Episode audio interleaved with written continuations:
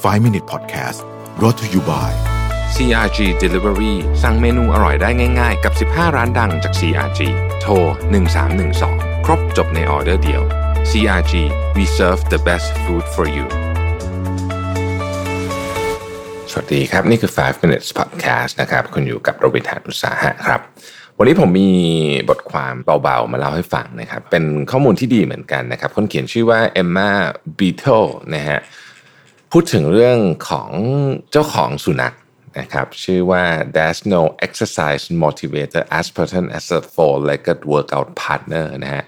ก็น่าจะบอกว่าเป็นข่าวดีสำหรับคนที่เอ่อเลี้ยงสุนัขกก็ว่าได้นะครับ ว่ามันมีงานวิจัยที่เขาไปเก็บมานะครับ ว่าคนที่เป็นเจ้าของสุนัขเนี่ยนะฮะเลี้ยงสุนัขเนี่ยจะ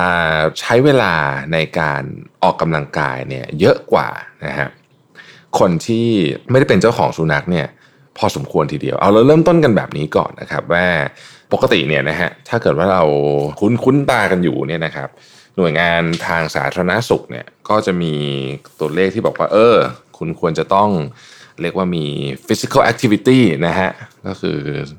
การออกไปเดินเร็วๆหรือการวิ่งอะไรพวกนี้เนี่ยนะครับ ประมาณสัก 150 นาที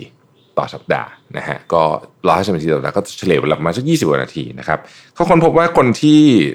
มีโอกาสที่จะทำได้ร้อยห้าสิบนาทีต่อสัปดาห์เนี่ยนะครับ ถ้าคุณมีสุนัขเนี่ยคุณมีโอกาสจะทำได้มากกว่าถึง64%เปอร์เซ็นต์เลยทีเดียวนะฮะแล้วก็ปรากฏว่าการมีสุนัขเนี่ยนะฮะเป็น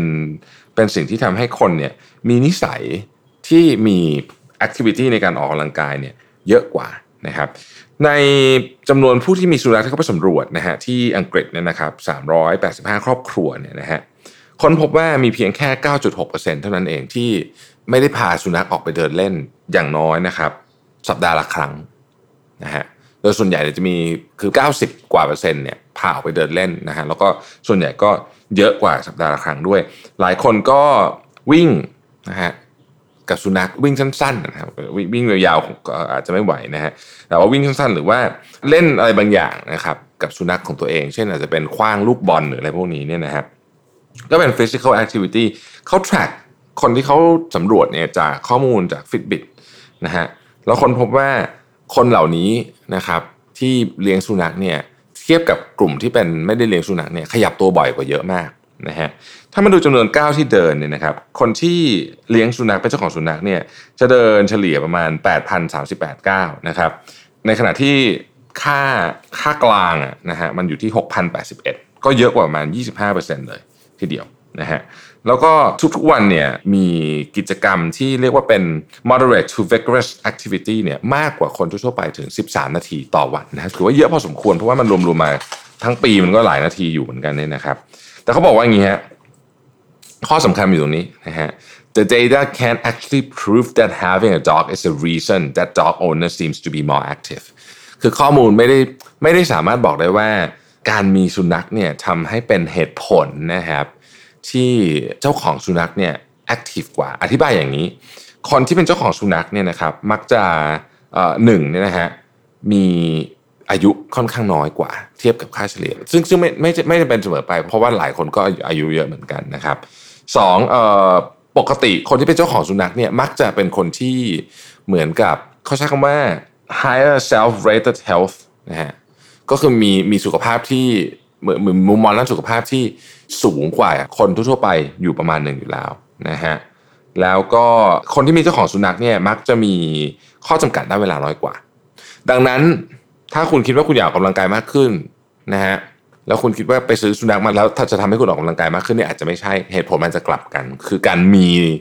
มีเพราะว่าคุณด้วยปัจจัยหลายอย่างเนี่ยทำให้คุณออกกำลังกายมากขึ้นเพราะฉะนั้นเขาบอกว่าอย่านะฮะอย่าอย่าไปซื้อสุนัขมาเพียง เพราะว่าคุณอยากจะ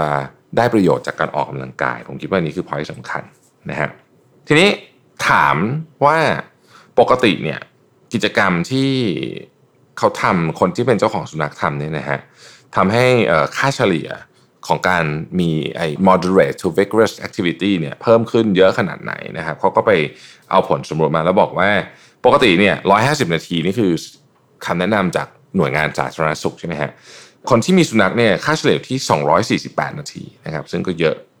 เยอะกว่าเยอะมากเลยทีเดียว เหตุผลอันหนึ่งที่เขาบอกว่ามันเยอะกว่าเนี่ยก็เพราะว่ากิจกรรมหลายอย่างกับสุนัข เช่น การวิ่ง กับสุนัขนะครับ บางคนปั่นจักรยานกับสุนัขแต่คงต้องปั่นช้าๆเนาะเพราะว่าสุนัขบางตัวก็ไม่ได้คือมันมีสุนัขที่แบบแข็งแรงมากๆเขามีนะฮะที่แบบผมเห็นสุนัขเพื่อนผมไปวิ่งสั้นๆอะห้ากิโลวิ่งแข่งอะนะฮะแต่ก็อาจจะไม่ได้วิ่งเร็วมากเอ่อกันนะครับ เล่นพวกโยนของกันอะไรเงี้ยหรือแม้แต่แค่ความรู้สึกผิดที่เอ่อใช้คำว่าอะไรเดียวความรู้สึกผิดที่เราเหมือนมีหน้าที่ที่ต้องพาสุนัขออกไปเดินเล่นเนี่ย นะครับความรู้สึกผิดนี้อย่างเดียวเนี่ยก็ทำให้เราสามารถพาสุนัขออกไปแม้ว่าเราจะขี้เกียจสุดๆก็ตามในใน report เนี่ยเขาเขียนไว้เขาไปสัมภาษณ์คนที่เป็นเจ้าของสุนัขแล้วบอกเออบางวันขี้เกียจมากเลย แต่ว่าเหมือนมันเป็นเขาใช้คำว่า moral obligation นะฮะเป็นความใช้คำว่าอะไรเดี๋ยวเป็นความผูกพันนะทางจิตใจที่ที่เออหรือหรือหรือความรับผิดชอบนะครับที่ที่จะต้องออกไปพาสุนัขไปเดินเล่นนะครับ ก็ทำให้ออกกำลังกายเยอะขึ้น เพราะฉะนั้นก็อาจจะเป็นข่าวดีกับ คนที่เป็นเจ้าของสุนัขมีเพื่อนสี่ขาเนี่ยนะครับของคุณเป็นแรงบันดาลใจที่ทำให้คุณออกกำลังกายได้เยอะขึ้นนะครับ ขอบคุณที่ติดตาม 5 minutes นะครับ สวัสดีครับ 5 Minute Podcast